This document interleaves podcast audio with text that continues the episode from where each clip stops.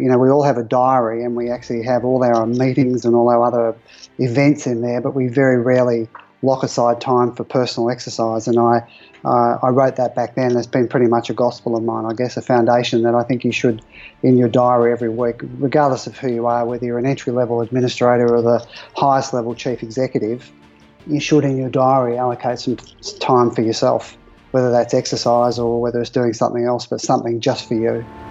Helping CEOs and business leaders discover the energy to perform exceptional brilliance and positively impact the lives of those around them. Be inspired by world leaders and next level gurus. This is the Active CEO podcast, where the ordinary don't belong. And now, your hosts, Craig Johns and Ben Gathercole.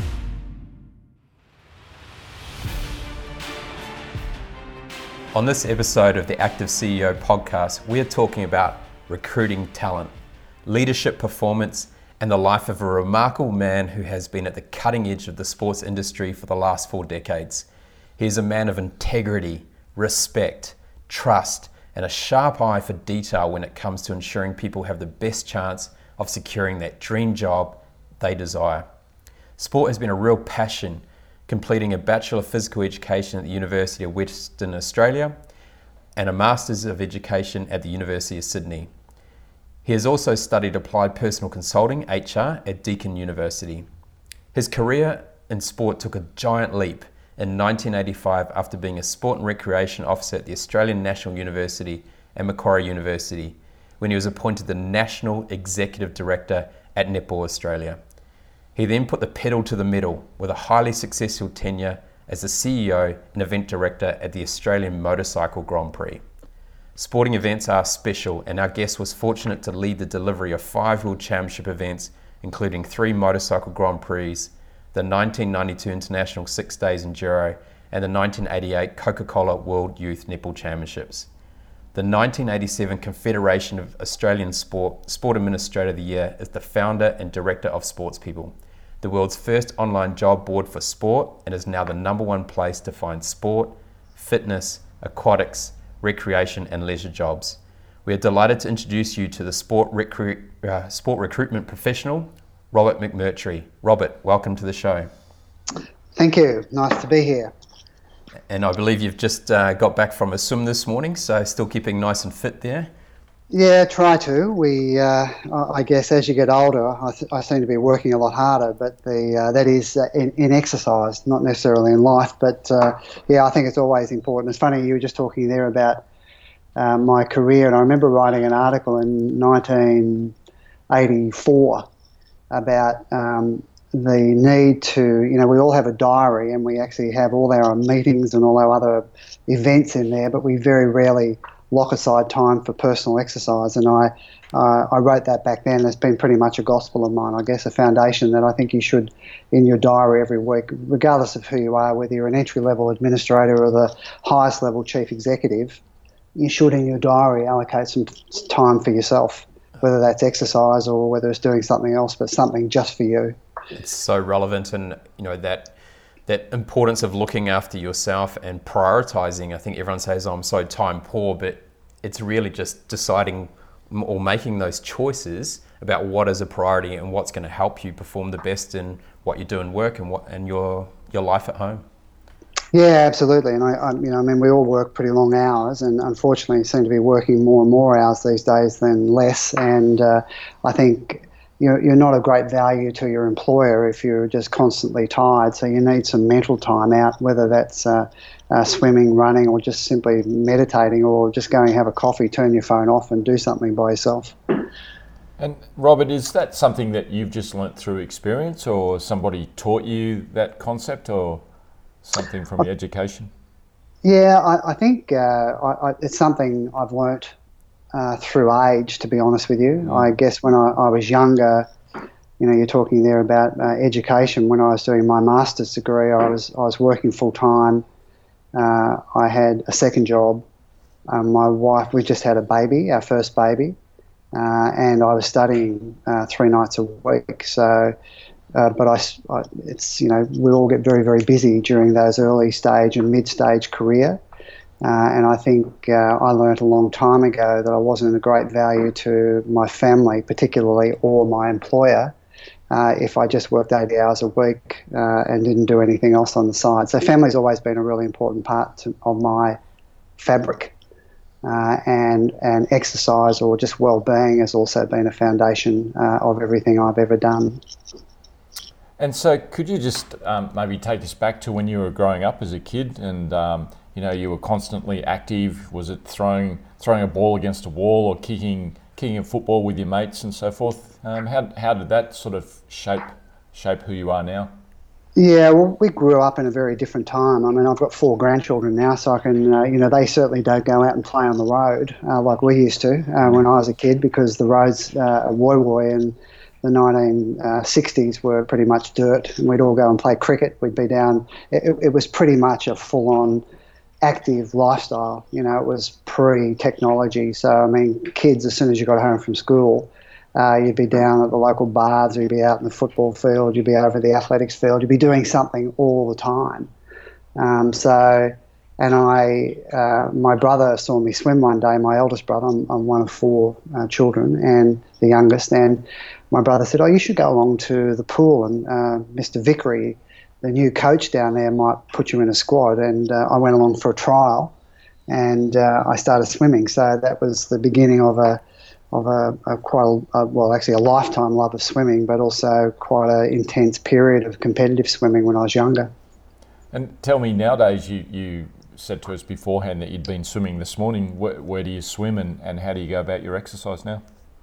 Uh, Drummoyne up here in wow. Sydney, and uh, uh, I do two squads a week, maybe three, and uh, it's a lovely pool. It's the same pool actually that I swam at uh, when I was a kid uh, 50 years ago. So hasn't changed much, to be honest with you. It's one of those beautiful harbourside pools, um, salt water, which is always good for flotation, and uh, um, and you know the, the, the other people in my squad uh, they they uh, participate in some of the open water swims. So along with my son, I've done a bit of open water swimming here in Sydney, which is quite fun.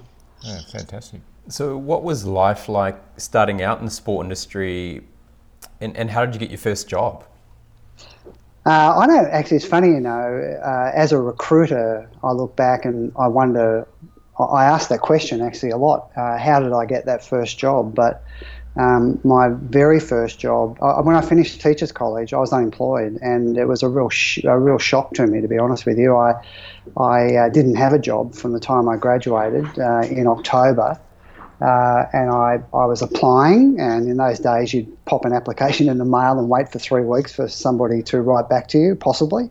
Um, and uh, I got an interview with the Australian National University. They had just set up a brand new sport and recreation centre that you, you might know, Craig. Um, uh, at the university there, it's the it's the old centre now. Mm, but um, yeah. I was the very first recreation officer there, and we I was given the mandate to basically create the recreation program for the student and academic family, but also for local community. And I had uh, two years there. It was absolutely fantastic because there was nothing before me. You know, it was absolutely blue sky.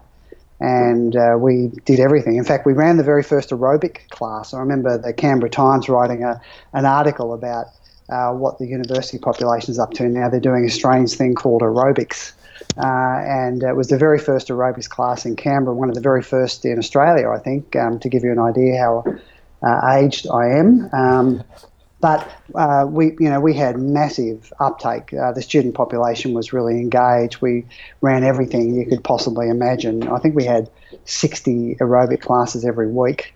Um, uh, for that period of time, we introduced uh, coaching programs. We had the very first athletics carnival, very first swimming carnival, um, and then some very, very good people came after me. And, and now, you know, that university sports sector is a really strong, vibrant, buoyant uh, career sector for people looking for jobs in sport management and, um, and, and really does play a very important part of the life of the university population. It sounds like you hold it very dear to your heart. Yeah, they were good years actually. Um, I, I, but I only had a diploma of teaching at that stage. So I really wanted to get a degree, and there were no degrees on this side, on the eastern states. That and University of WA ran uh, a a degree course where you could take your diploma and upgrade to a degree. So we were called the Eastern Staters. There's a, a big chunk of those, the alumni, some of whom I still uh, see and um, know. Uh, we all went over and we were taught by uh, some luminaries like John Bloomfield and Brian Blanksby. Uh, you'd know Brian uh, from a from a swimming background. Yep. Um, uh, some some of the great names in sport management uh, were over there in those foundation years. And then I was lucky enough to come back and pick up a job at Macquarie University, where I worked for five years in a very similar role in community recreation. but to answer your question, why did I? How did I get that job? Um, I actually did ask my employer. I said, "What was it on the day?" And he said, "You know, we just felt that you were the most likable on the day, and you had the qualifications and the and the skills." And it's funny that now, uh, all those years later, um, and only a couple of weeks ago, I read an article from Harvard which actually said that of a survey of six and a half thousand interviews, the person that was the most likable was the person most likely to get the job. Mm, cannot be underestimated. You know the power of, you know, do you like your employer, and does the employer like the potential like employee? And you know, so it's it's fantastic to hear that. I want to go back a little bit here. The to have a clean slate in your first job, what an amazing experience because you know most people come in and all the structures are in place and the cultures are developed. So for you, you got that opportunity to develop your own thing. That must have been pretty cool. Actually, it's a, uh, a little bit of a pattern, to be honest with you, because when I, I look back on that job was the uh, Greenfields, so the brand new centre had only opened. Actually, it hadn't opened, and when I arrived, they were still putting the final touch to it. Um, when I went to Macquarie University, they had a quite a, a good club competition program, but no active recreation program. And again, I was given the opportunity there to create the program from scratch uh, and it was a much bigger population and a much larger catchment area. So not only did we provide classes and activities across everything that you could possibly imagine in that physical activity space, uh, we also had a mandate, or I asked for permission during the non-peak periods to actually run school holiday programs and school programs, as long as it didn't impact adversely on the membership, you know, on the university population. So it was pretty much greenfields when I went to Macquarie. And uh, when I was fortunate enough to get the job at Netball Australia, um, again, it was a green greenfield space because they'd had an administrator before me but I was the very first national executive director, and that was a title before CEO. Um, and uh, I was given absolutely a, a, a clean slate again and a, a, mandate to develop and grow the sport. And, and my jobs after that, uh, and motorcycling, and now, of course, as a recruiter, have been first in marketplace and uh, greenfields. I've never thought of that before until just now. So uh, it is definitely a pattern of the jobs that I've actually held. So you must have had you know, a natural ability from an entrepreneur point of view and showed those, you know, just natural leadership talents? Well, I've, I've always thought that uh, um, uh, any idea is not a bad idea. And uh, I remember years and years ago, I, I managed, I, I, went out and started managing athletes, and uh, I managed, I had the great uh, pleasure of, of managing Liz Ellis, the Australian netball captain, from her very uh, early career when she was first uh, appointed and selected into the Australian netball team, right through to her retirement. And in fact, Liz is the only person I managed after I decided it wasn't a good idea to, to compete against those other big players. So I, I just managed Liz alongside some other things I was doing. And um, Liz often said that uh, I had 100 ideas, 99 of those were really bad, but one of them was actually really good. So that was uh, obviously managing Liz yeah. was the really good idea. I think that's what she was implying. So, yeah.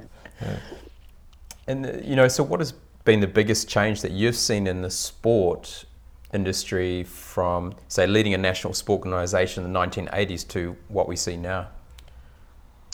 I think the professionalisation of it, uh, which is something I hope that we've actually made a contribution to. So when we started, uh, when we started our recruitment agency back in 1996, there were there were no other agencies at all op- operating in that space. So that again, that was greenfields and brand new, and it took probably five years for us to get the market to understand what we actually did as a recruiter. But um, there was a greater tendency in those years to employ people who were mates of a mate, uh, who were former players, uh, who may have been coaches, but they weren't professional sports administrators or sport management professionals. So, what, what I'd like to think now is that all those years later, one of the biggest changes is that there are now degrees and you can actually obtain a qualification in sport management. You know, most of my generation started in physical education. In fact, if you were to do a survey of the vast majority of people over 60 that are still working in sport, more than likely their foundation degree will be physical education because there was no sport management degree. The very first sport management degree came out of University of Western Sydney uh, in 1987. Um, and uh, you know, so it's a, it's still a relatively new discipline. So I, I, think one of the significant changes is that professionalisation. So you can now write on your uh, immigration card as you're departing Australia or uh, coming into Australia what your occupation is. You can say sport management professional. Um, 30 or 40 years ago, that wouldn't have made a lot of sense. And that sports management degree that you talk about started in 87 through um, Sydney. Uh, where do you see uh, the improvements in that area um, that we continue to fine tune what's needed in the marketplace? Is yeah, yeah. I think I've seen a couple of evolutions yeah. of that. Um, it started off in a very um, theoretical, academic discipline. You know, so you were learning about sociology and history of sport, um, all those sort of foundation things as you would normally do in an undergraduate degree, through to a number of universities now um, still having those platform subjects, mm. but now introducing a lot of other people who are practitioners working in the sport. So uh, I sit on the external advisory committee for about five universities uh, in the sport management area, and we provide advice to them on curriculum development. And you know, when I go to those committee meetings, there's others who have worked in sport for a long time that are not necessarily academic, but they certainly understand what sport's about. So um, you know, those that's been a significant change. There are a number of universities now who have shifted back from being really academic to being a much more applied. Mm. So you know, there's a there's a greater emphasis on professional development. I think you know years ago you'd only had to do 40 hours professional development. Most of the degrees now have 120 to 150 hours of professional development as a base requirement. And do you feel that it's a, a two-way street? Do sporting organisations need to put more effort into um, being part of the education process? Yeah, absolutely. I think it's incumbent on the industry to be an employer of people who actually have those as foundation degrees. Um, having said that, of course, if you look at a, a, a large scale commercial sporting organisation, they are quite sophisticated in terms of their organisation structure. So those people with a sport management degree, there's only a certain number of jobs. So if you have a, you know, in 2018, 2019, there are jobs for um, media managers. So, you know, do you need a sport management degree for that? Probably not. Mm. Um, there are accountants and finance. There's the corporate governance side. There's clearly the high performance and sports side. So, uh, coaching discipline and a coaching qualification is important. But um, l- large scale organisations these days, the opportunities for people to find work in sport is so much greater than it was 30 years ago. Mm. Um, so I just get the feeling uh, from my experience that we're seeing a lot of students being generated through the university system, and we're probably not seeing the jobs actually available within the marketplace. And so, how do we sort of find that balance as we go forward? I think that's always been a problem, to be honest with you. If you look at the Australian Graduate Careers Council and uh, the career uptake, what they do every year is they actually do a, a, a graduate career placement survey. So it shows where the graduates are uh, working, if they are working. And a few years ago, it was quite easy to pick up the sports studies, sports management, but they dropped it all now into humanities. So it's really hard to segment that out. Yep. But humanities as a discipline, of which sport management is one of those subsectors, tends to be one of the uh, lowest employed 12 months, 18 months, two years after, do, after a degree. Mm. Yeah. Uh, and what also is happening, it's one of the highest where people decide to go and do a master's degree. But then the surveys of the master's degrees uh, is also the same pattern that one, two, three years after they complete a master's degree, uh, they also are by and large the most um, uh, likely to be unemployed or not working in their particular academic area. Mm. So I think it, I think it is a problem. In other words, that we're spurting out, you know, thousands of uh, graduates every year, but we don't actually have the number of jobs in the sector. Mm. And would you say it's a fair comment that uh, the sports industry would be a fairly low-paying um, sector to work in? by and large, um, and a lot of the surveys that we uh, have done show that within sport, uh, the most consistent things about salaries are their inconsistencies. So, uh, you know, that's been a pattern. And the Graduate Careers Council data also shows where humanity sits within the profile. So, I think of the 32 industry sectors, humanity sits in the in the bottom three, four, or five. So, a first year out graduate in a sport management role would be earning a lot less than another 25 or 28 of the other sector graduates. So it is it is by and large quite low. But at the other end, the chief executive end, what I have seen over the last 20 and 30 years is a, a, a significant shift up. Mm. So, you know, we are now becoming competitive. We are now able to attract people with significant corporate backgrounds and corporate skills to run these organisations, which are, you know, medium-sized businesses, some of them. Uh, but but by and large, you know, if you're working for a small state sporting federation, uh, which when you look at the pyramid of sport participation, um, that's where they, you know, there's this, it's a huge number of organisations in that below the little peak. They are fairly small organisations. You know, they might have an ED, an executive director, they might have a coaching director, and they may have someone that is in the office admin. But then if you scale up to the NRL or AFL, Cricket Australia, Tennis Australia, you know, you're talking about big, big businesses. Mm. Yeah, definitely. So, talking about businesses, how would you describe the people recruitment business model and, and what has been your the secret to your success over the last 22 years?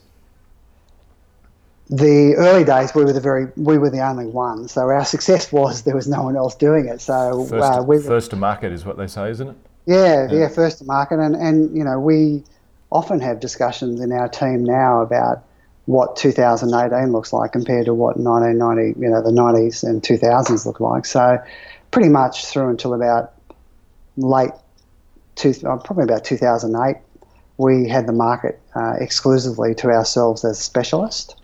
So the, what that looked like was we spent our early years explaining to people what a recruiter did, why it was valuable to have us involved, and how we can value add to their recruitment piece, not just through the appointment of that person, but also provide some good advice to them in terms of the organisational structure, writing their position descriptions, creating a position description because most organisations didn't have that, having employment contracts because most organisations didn't have that.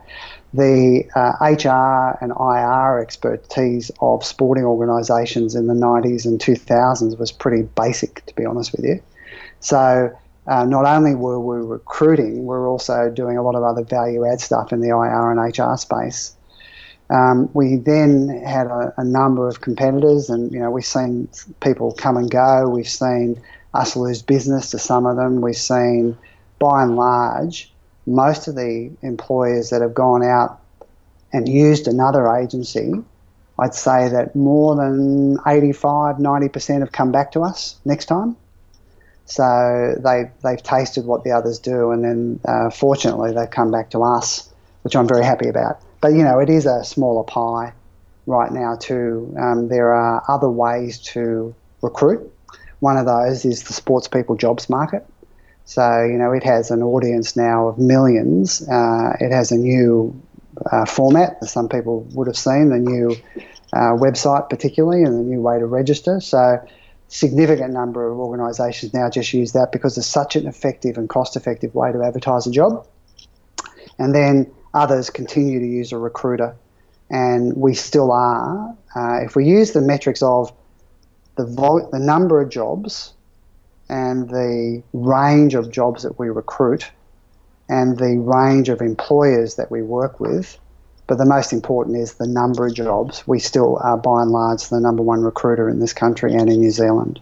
But there are other there are other very reputable organisations working in this space, and I'm I'm pleased about that in many ways because you know we created the opportunity for those organisations to come in, and and they do a pretty good job. You know, I'm not going to criticise them. They're good people. I know them. Uh, they're out there ecking out a living, and by and large, they do a good job. And uh, and I'm happy though always to have a client who has used us, use them, and then those come back to us. I'd never say no to a client coming back to us. Yeah, it's a great attitude to have, isn't it? It's a real growth mindset, and I think if there's anything Craig and myself have learnt through this process is um, most successful people have that growth mindset. They're open, they're willing to learn, and, and willing to move forward. Yeah, we, we have made a number of changes in the last couple of years. We, we now come under the People Recruitment Group banner, and People Recruitment Group uh, is, is me and uh, my other my partner, my wife, uh, is the other director. So we we've set up People Recruitment Group, and underneath it, there are two specialist divisions. One is Sports People Recruitment, which is effectively the the brand that we've been running since 1995, 96 but it's now called Sports People Recruitment as opposed to purely sports people. And in 2019, we're launching Fashion People, which is a fashion and retail brand. And we also have a generalist recruiter called People Recruitment. So those three specialists, or two specialists and one generalist, sit under the People Recruitment Group banner. Um, so there's been some changes to the way that we operate. Wow! Congratulations! Uh, yeah. yeah. that's exciting yep. times. Yeah, and, and uh, not widely known is that we also sold the Sports People Jobs Market uh, about six months ago. So, Sports People, as you will know it, uh, www.sportspeople.com.au is no longer owned by us. So, we, um, we as part of our overall long term strategy, uh, we wanted to see if we could um, commercialise that and, and as a significant asset sell it and we were successful in doing that back in May. Mm. Well, congratulations! It's fantastic news. How's your fashion sense? Yeah.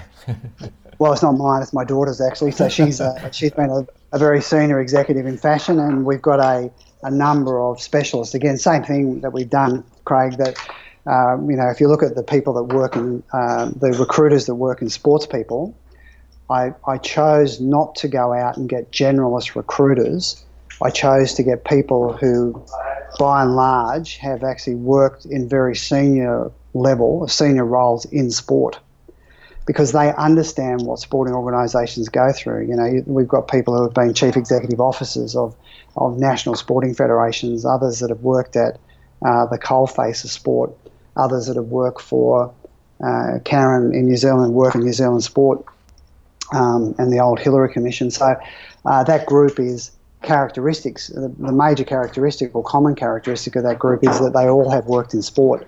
Um, and for fashion people, we're going to do the same thing. We've got people who have worked in the fashion sector, uh, and they'll be the recruiters. So they're, they're uh, fashion experts, and we train them uh, to become recruiters. Or they're sport management experts, and we train them to become recruiters. And, and is that a hard process to train somebody to to pick up the recruitment side of it, so to speak? It's part of the interview process. So mm. whenever we recruit, uh, it's part of the characteristic we're looking for, you know, in terms of their ability to be able to engage with people, um, to listen more than talk, uh, you know, to be a good judge of people, uh, all those sorts of characteristics. So it's part of it's part of our process in recruiting them. Uh, they may have been a chief executive officer of a national sporting federation, but that doesn't necessarily mean they're the right sort of person to, to work for us. So we, we work through as a recruiter and determine what the key skills are, and I'm I know what those skills and abilities that I'm looking for now, and all of the team have that. So I'm really I'm really happy with the team that we actually have. They're here in Australia and New Zealand, and you know we are proudly an organisation that operates in Australia and New Zealand. We don't have an ambition, and I, I never had an ambition to be a recruiter in the US or a recruiter in Europe. We're very, very happy to provide the services that we provide to uh, the Australian and New Zealand market, and that's where we've lived for the last 30 years, and that's where we'll continue to live. So let's dive into the recruitment world for a bit. You know, what is the number one mistake that you see people making when one they apply for a job, and two during the interview process? Well, uh, I've written quite a number of articles about this at our blog, uh, and one one of the primary mistakes that people make is they don't read the position description or the information. And certainly with us, we provide, we're often asked, how come you provide so much information? Even the employers say to us, gee, that position description is long. And our view is that we'd, pro- we'd rather provide more information than not enough information. So I think the first mistake candidates make is that they don't read the position description. And in 2018, it's very, very easy to apply for a job. Just because you can apply doesn't mean you should apply. And I think uh, really a common mistake is that we see people applying for jobs that clearly they just don't have any suitability for. They haven't they haven't got any of the functional experiences that are articulated in the position description. Uh, they're a complete mismatch for what we're actually looking for. So I would encourage anybody that is applying for a job to take the time in reading the position description, if you're unsure on anything at all, ring the employer up or ring the recruiter up. Ask them about location, for example. We had a candidate just recently that was, you know, they, they said, I'm, I'm okay, I can relocate to Sydney. And we said, you have to relocate to Sydney. And then during the process, we requalified them three times. And then when they were finally offered the job, they said, uh, sorry, I can't relocate to Sydney. Um, so, so, you know, we we even had it in writing that they relo- they would relocate to Sydney. So uh, there's a whole range of aspects that come up. You know, what the salary is, what the work hours are, um, even if you're unsure on what the real two or three really key key points are that the employer is looking for, just pick up the phone. I mean, a good recruiter should take the phone call, and an employer should always list a person within the organisation. But so my first advice is don't apply for a job that is a complete mismatch with your qualifications because you're really doing yourself a disservice. Mm. So I find it uh, quite intriguing when we search for talent in sport, music, dance, art, etc. We create an audition to find the right people for the role or the team. However, when we are doing a hiring process for employees, we generally try to find talent through an interview, which is quite different to the environment that they're going to work in and is, is quite unnatural to a lot of people. In your opinion, have we got the recruitment process right in that we do the interview rather than audition, or could we be looking at a different model in the future? Well, I think I think you are right in what you're saying. There is that the interview room is a really artificial environment, and that's why an interview with a interview panel is only one part of the process. So, if you if you're in a sports people recruitment process or any any recruitment process should have the application. Uh, it should have a screening interview with the consultant or the employer, and that's much more conversational. So, our screening processes would be a Skype call or a telephone call or a face to face meeting, and we would, in a very conversational way, talk about get you to tell us about yourself, tell us your story, and we'll ask a few questions uh, around some of the key competencies. So that's the first step. Then after that, we would make a decision on those candidates that fit the job brief because we will have actually, prior to that step, been briefed extensively by the client. So we understand exactly what they're looking for and what some of the challenges are and what the key attributes are. And then they would go through to an interview process. And I think you're right. That's where they go into this really artificial environment with, you know, the panel sitting around, a structured interview process. But but you can make that sort of enjoyable. Know it's an oxymoron to go and enjoy an interview, but the reality is that if you structure an interview process so that it is conversational and you have an audition element. For example, you might give the candidate a pre planned scenario.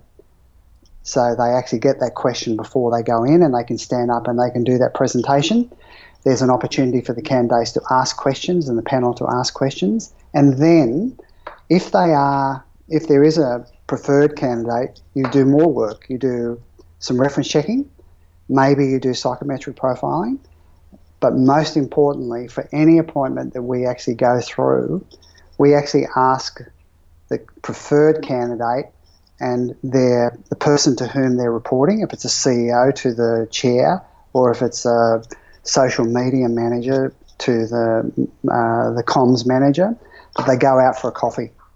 That they have a, a outside of the interview room, they go out, they might have lunch, they might have a cup of coffee, and they actually just talk as a couple of human beings as the last step.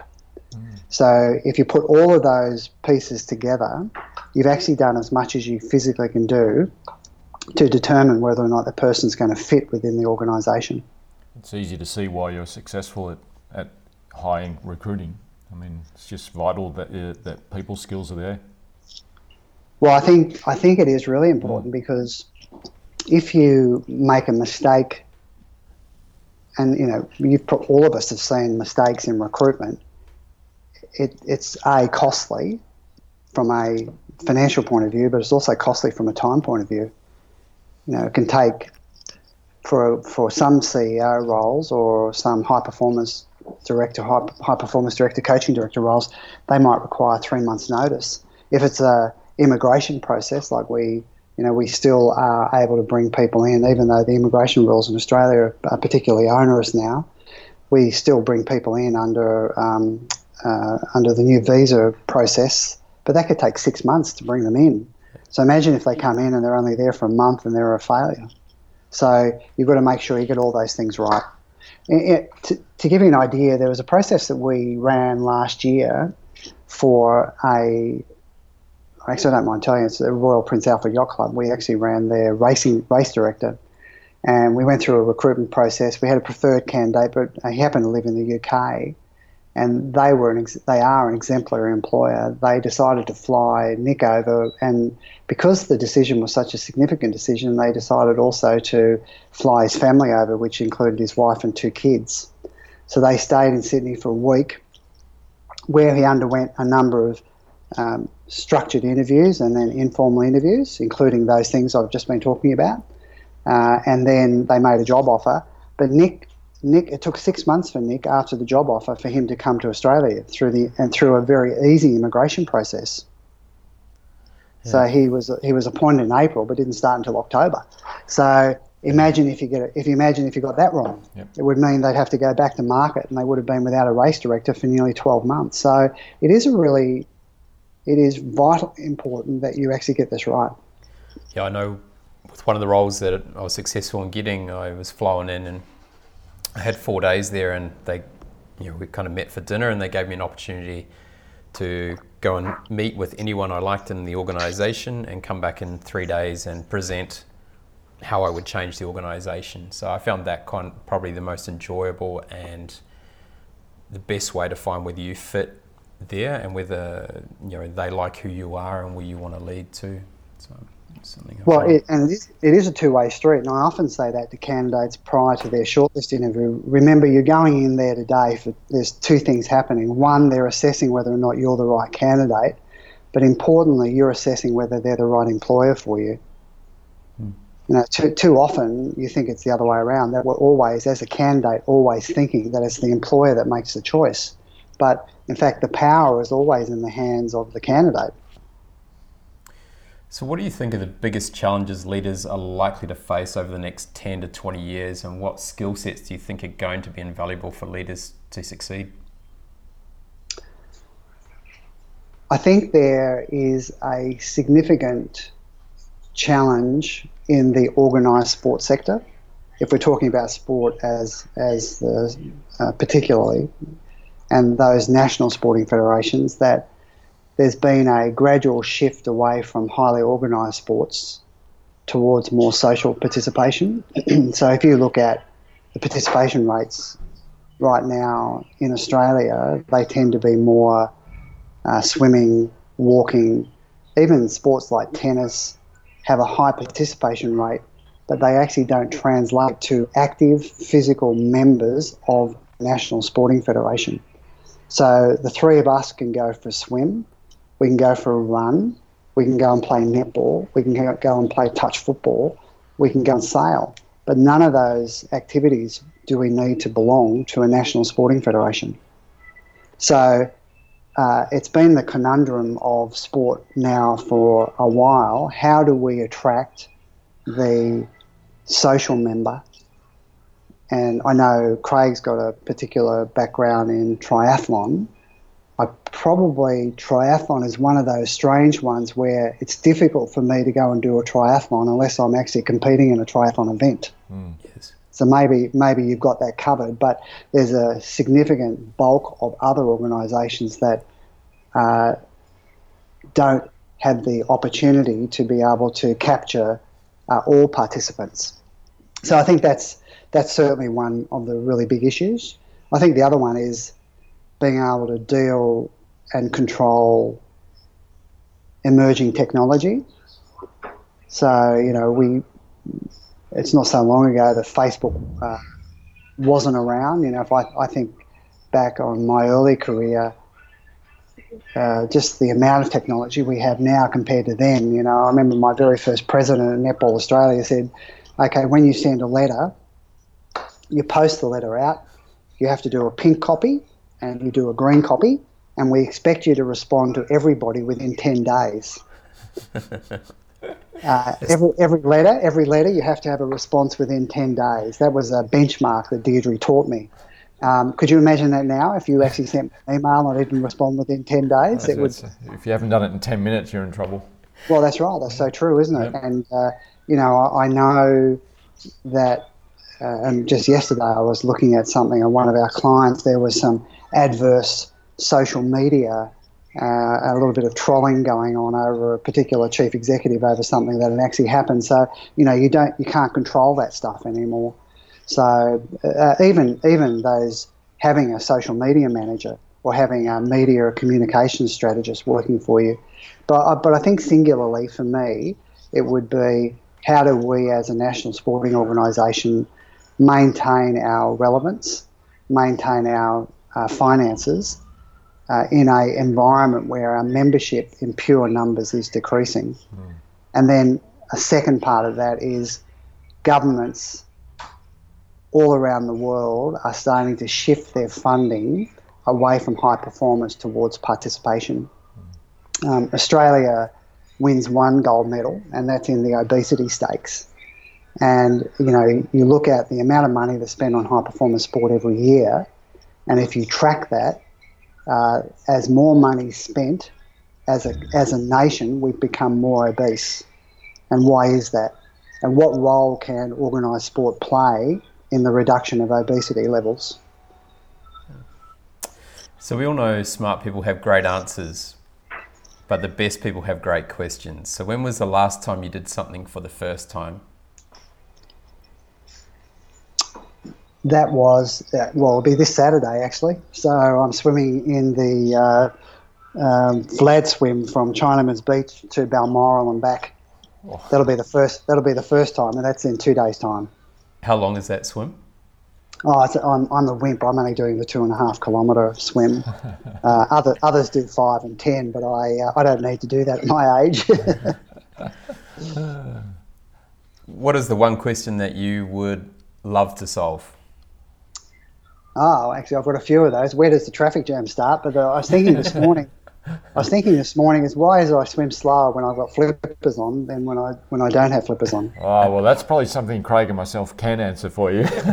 yeah, good, good. I have no idea. I have to go. I, I go to the front of the squad, front of the team when I'm no flippers, but I have to go to the back of the team when I'm actually uh, have flippers on. Uh, we can have a Ben to chat offline around yeah. that one. yeah, yeah, fine. I'm, I'm looking forward to it. So, who has made the greatest impact on your career and why? Oh, there's so many to be honest with you. I, I mentioned my president at Netball Australia, Deirdre Hyland. Deirdre was um, a wonderful, tolerant, chair when I was only 29 years old and running netball uh, as a national sporting federation, and she, a, she gave me the opportunity to do that, and b, she taught me so much.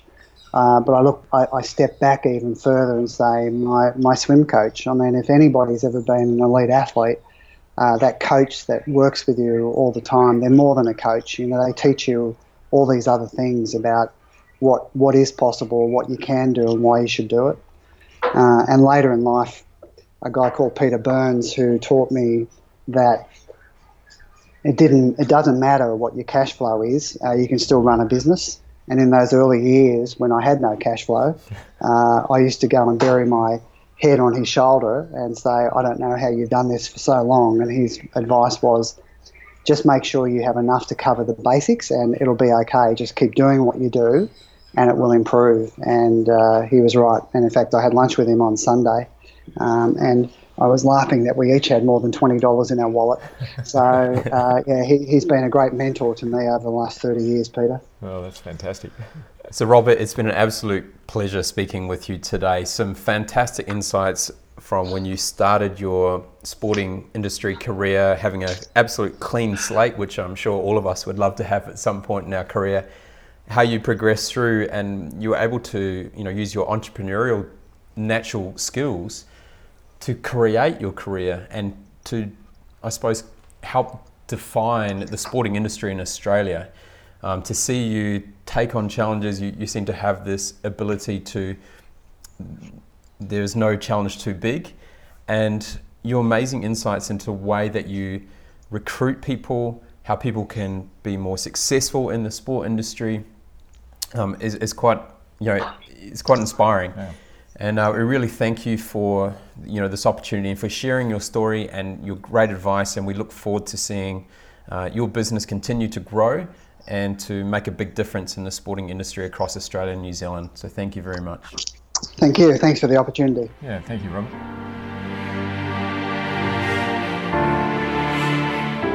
On today's Active CEO Wellness Tip, we're talking about the quick fix. So we all recognise the fact that sometimes you are just under the pump you just can't fit it in. But let me tell you, you've got to do something. Oh, you've got to be prepared to allocate and schedule each day of the week, you know, some time to ensure that your mind and body are ready to deliver that peak performance in the workplace. But we all know we have tight schedules, family commitments, a lot of you travel quite often, and it cannot be underestimated how beneficial doing just even something really short, intense sessions can be rather than saying, oh, you know what, I don't have time today. Yeah, absolutely. That, that's the easy way out. If you're not committed to what you're trying to do, if you're not consistent with it, yeah, I get it, but you've just got to get something done. And we talk about here that you can do some short, high intensity bursts of activity uh, in a fairly structured sense. But you know what? I also like those um, after work, quick um, social soccer game or frisbee game or something like that.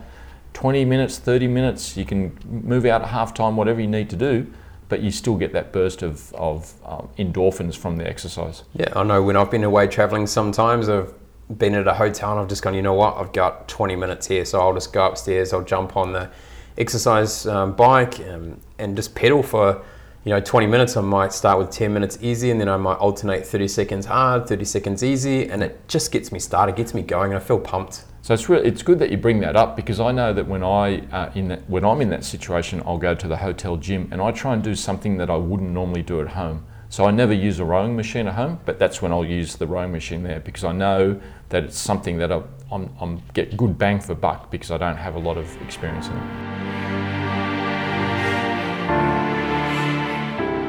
been a, another engaging and really exciting podcast there with Robert McMurtry from the Sports People and People Man, uh, Recruitment Group. Uh, you, know, you know, we kicked off at the at the beginning talking about still being involved in swimming and making it a really, really important aspect of his day. Yeah, absolutely. It's really interesting when we talk to people like Robert who are massively successful over a long career. Um, but he was quite humble and very keen to talk about his early days and how he got his first job at ANU and how he was presented with a, a green field, I think is how he described it, and how he wanted to um, build his his um, way of thinking from there. It was, it was really good to see. Not many people get the opportunity to, to go clean slate. here you go, develop your program. And he got that, as he said, at ANU, Macquarie University. And then pretty much happened again when he went to Netball Australia and become their first ever uh, national executive director, I think was the term, and mm. it's now a CEO role. And then obviously the same again with the Australian um, Motorcycle Grand Prix. Uh, pretty special. Yeah, absolutely. Um, the other thing that really struck me was he just spoke um, eloquently about his mentors, the people that had helped him along his way. So once again, that humble type person sort of shines through by giving credit to people that he had tapped into and shared time with. You could really feel the passion inside around you know helping people building that team and ensuring that everyone had an opportunity to grow with inside their organizations mm, mm, absolutely and even now as they progress forward and expand out in their um, their online recruitment business um, he mentioned that his daughter was involved with the fashion side of it, so something, I guess, a green field once again, and, and, a real innovator and a real entrepreneur in those areas. Oh, a true entrepreneur, and we've seen that right throughout his whole career. And to be able to establish the first ever sports recruitment online business, which I've now on sold. So that's the market, job market that is on online, the sports people job market, and now to just you know focus purely on the clients they work with and ensuring that organization and businesses have the right CEOs and the right leaders in the right roles and expanding that, as you said, into fashion people and then just in general people recruitment. Um, exciting for someone that's had a 40 year career. Yeah, absolutely. And I'm, I'm really keen to see how this progresses in the future. He also gave some great tips around uh, that interviewing well and setting yourself up to ensure that you put yourself in the right position for recruitment and ensuring that you're actually applying for the right job. And I think at times, you know, a lot of people they just apply. They go, oh, I need a job, so they'll just apply rather than actually thinking it through and being really passionate about what they do. Another one of the aspects I really enjoyed was we talked about uh, whether auditioning or interviewing and, and trying to make it as natural as possible to the environment they're going to be working in. Um, so, you know, Ben, it's another great episode of the Active CEO podcast where the ordinary don't belong. Join the Active CEO movement by visiting www.nrg2perform.com. That's NRG number two perform.com. Share this podcast on LinkedIn and be sure to tag in NRG to perform. Leave a review on iTunes. Drop us a line with your feedback and questions and connect with us on the NRG to Perform Facebook and Instagram pages. Be sure to check out the next Active CEO podcast, where the ordinary don't belong.